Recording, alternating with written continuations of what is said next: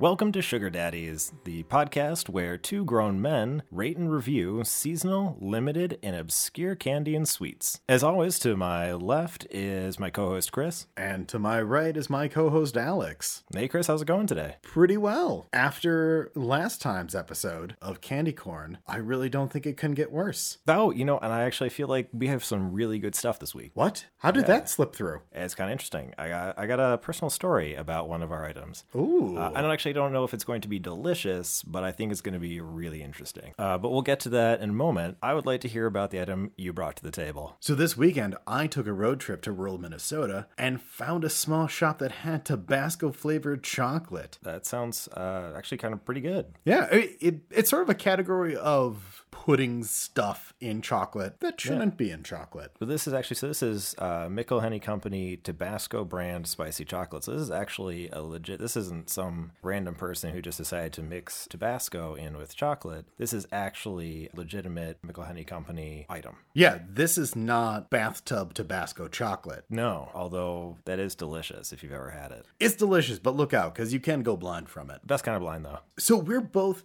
really big fans of spicy food. That is true. I, however, generally don't like Tabasco. Their jalapeno I like, but the traditional Tabasco flavor I find brings heat, but I don't really like the actual flavor. So I'm hesitant about this, but I think it could be delicious. I mean, I usually like spicy chocolates. I've had a number of other kinds before, so I'm looking forward to this. And what I was thinking with it is, again, I'm same boat as you. I love the chipotle that Tabasco does, but I'm not a fan of just standard Tabasco. But I like it on hot wings. Oh, okay. I didn't know that. There's That's a lot of stuff where if it's mixed in with other stuff, it's pretty good. If they had a Frank's one, I would have gotten that. Oh yeah, I would have bought all of them already. So taking a look at these, they are uh, wedge shaped. Um, so I guess if you get like six of them, you get Trivial Pursuit or something like that. Oh, that would be a delicious form of Trivial Pursuit. Right? Yeah, you just get like one chocolate each time you get the question right. That would make a terrible game palatable. For our second candy today, this is a this is a story that I'm actually pretty excited about. I recently flew to Pittsburgh for a family wedding. It wasn't my entire family that was getting married, just one person. And as part of the the gift bag, they had Saris Candies chocolate covered pickles, which uh, I I looked it up because I after we got home, I thought, oh, this would be great for the podcast. Learn a little bit more about it, and I could find almost nothing about it, and it got me thinking: Is this really like a, a very limited edition, very obscure candy? And to the best of my knowledge, you can only get this at the Senator John Hines History Center in Pittsburgh. So, to all our listeners in Pittsburgh, get in your cars, put down your disgusting street food. W- w- what's the name of the the Philly cheesesteak? Yeah. That's Philly, though. That's, a different city. Uh, Philadelphia. Yeah, That's don't a screw those up. wait. Philadelphia and Pittsburgh are different places. Yeah, no, Philadelphia and Pittsburgh are different places. I don't think that's right. Yeah, no, as it turns out, uh, I went. So my this, this really is kind of a personal thing for me. So my mom's from Pittsburgh. I went to college in Pittsburgh, so I have I have kind of a pretty close connection with it. Quite the dynasty. It really is. But yeah, when I was in college, we took a road trip to Philly. Turns out, very different place. Pittsburgh, although a now failed uh, steel town, has a lot of great charm. Philly, it's Philly. In Philadelphia, aren't there just roving packs of Benjamin Franklins? Yeah, I think that's how that works. Well, actually, it's mostly what it really is. It's mostly just Rocky impersonators. So they've got Rocky. Yeah. They were the original capital of the United States, and they've also got that terrible bell, Yeah. the Liberty Bell. They're Yeah. like, oh, it's great. Can you ring it? Right. No. No. Yeah, they just waste it. It just like sits out there. It's, that's it. That's all I got. And I, I suppose there is what you were thinking of, which is the Philly cheesesteak. So these pickles. Yeah. Chocolate covered pickles. Yep. Not pickled flavored chocolate. No, no, these are actual. If you take a look at them, they are actually little sweet pickles covered in milk chocolate. Oh my, they look like little turds. They do. It, it's actually it's pretty disturbing. Um, if you go on our blog and you check out this episode, the main picture, you'll see a picture of them. They do. They look like little turds. Hopefully, they taste better than that. I'm skeptical because pickles and chocolate sounds weird, but we'll see. Is this how you end the podcast? You feed me a chocolate covered turd? That was my plan all along. Well, as I've said in the past, Alex, I'm a dedicated journalist. Let's start with our Tabasco flavored wedges and see if those are delicious or terrible. I'm voting for good. I'm also voting for good, but time will tell.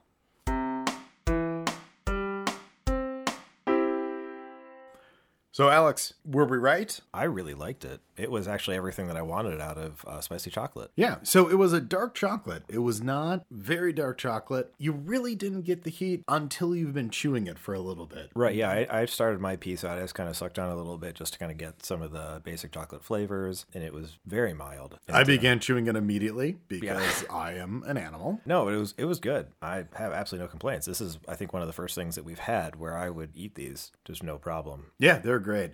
And I quite frankly think the small wedge is the perfect amount. Absolutely, yeah, it's definitely just the right size. I- Yeah, I I would not be able to eat an entire bar of this. no, no. Uh, what's interesting though, I was looking at the packaging while we are eating it, so it's not the traditional Tabasco flavor. Oh. It, right, yeah. I, so I was kind of surprised. It says dry red flavoring, so I think it's sort of like a dry rub. Okay. Um, it's called dry red, so it's it's part of the Tabasco family, but I don't believe it is the original Tabasco flavor, which is good because we both said that we enjoy some Tabasco products, but the original flavor we're sort of 50-50 on. Yeah, and one of the biggest things with the original Tabasco flavor is it has a very strong vinegar hit to it, and there was no sense of vinegar in this at all. No, uh, although there is vinegar. I mean, it's part of the the product. There actually is vinegar in it. I would not have known that unless you told me. So I would definitely say if you are in rural Minnesota and you stop by a cheese house with a giant paper mache mouse out front, a sign of quality. Yeah, definitely stop in there and grab some of these. Yeah, no. I, do you remember about how much they were? 80 cents, 85 cents. Okay. They were less than a dollar, Oh, great. Yeah, so they're they're pretty cheap, quick pickup, which is good. but pretty small for 80 cents. But That's true. you know what? It's a it's a good treat. If you want to bring a present home for people and you don't want to spend a lot of money, this is absolutely suitable. Yeah, no, this is this is good. Or if you're just in the area and you're on a road trip and you want a little zing, this would be a perfect thing to just snack on. Now, perfect thing to snack on, I don't think describes the next part. Uh, we've got our chocolate covered pickles, and I think that's going to be weird. I'm not as hesitant. I'm not as hesitant about them. Tell me more. I think the mixing of the saltiness of the pickle and the chocolate will actually end up being pretty good. Oh, so I'm gonna, I'm gonna stop you right there because they are Heinz sweet pickles. So I don't know how. I mean, they're gonna be a little salty. It's gonna be two two sweet things together, except there's gonna be a hint of pickle. They'll still have to have some sort of salt on them because the pickling process Right. is basically them Right, being it- it- salted. yeah, It won't be 100% uh, salt free by any means. Okay, that's fair. That's fair. One of the reasons why I'm not terribly hesitant about this is at one point, I'm not going to tell you the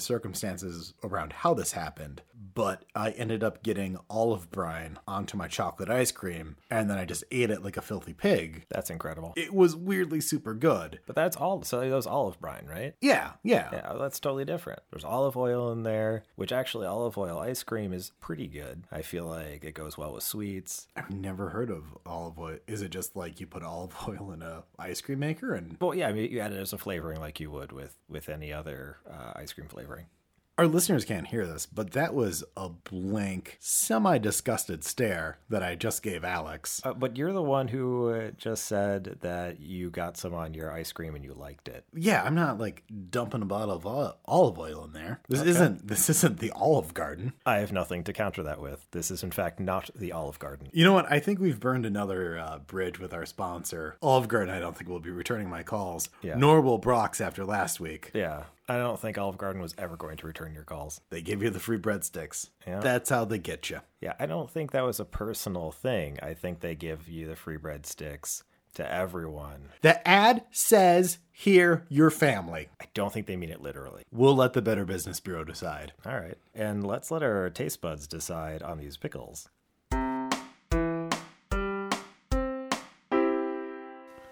Well, Alex, I understand why they only sell those in one place now. Yeah, uh, wow. Uh, I expected it to be not great. I think those actually top the Brock's for unappealing. It was some horrible abomination between chocolate and. It really was a sweet pickle that did it in. I think had they gone for uh, more of a traditional pickle, it would have been passable. Ugh, I've had a lot of water. I, I think I need something stronger. Yeah, I.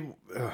I've learned a lot of stuff while recording this podcast. The amount of candies that, as a grown man, I cannot fully complete is staggering. You saw me Yeah. while I was eating that. I was walking around the office, hands on my head, struggling to finish it. You were staggering around pretty bad there, I, but I appreciate you finishing it because it, you know, you have respect for my family. Oh, Yeah, out of respect for your family. Absolutely. And, and Pittsburgh. yeah. So even though you have no connection to Pittsburgh, I appreciate that. It means a lot to me. No, here's the thing. I don't want to get on Pittsburgh's bad side. No, that- that's true. Pirates. And Oh, they'll, Penguins, they'll throw a battery at you. Steelers. I think it's pronounced thieves, Alex. Uh, no, actually, it's pronounced Stillers. That's for you, Pittsburgh listeners. People in Pittsburgh are loving it.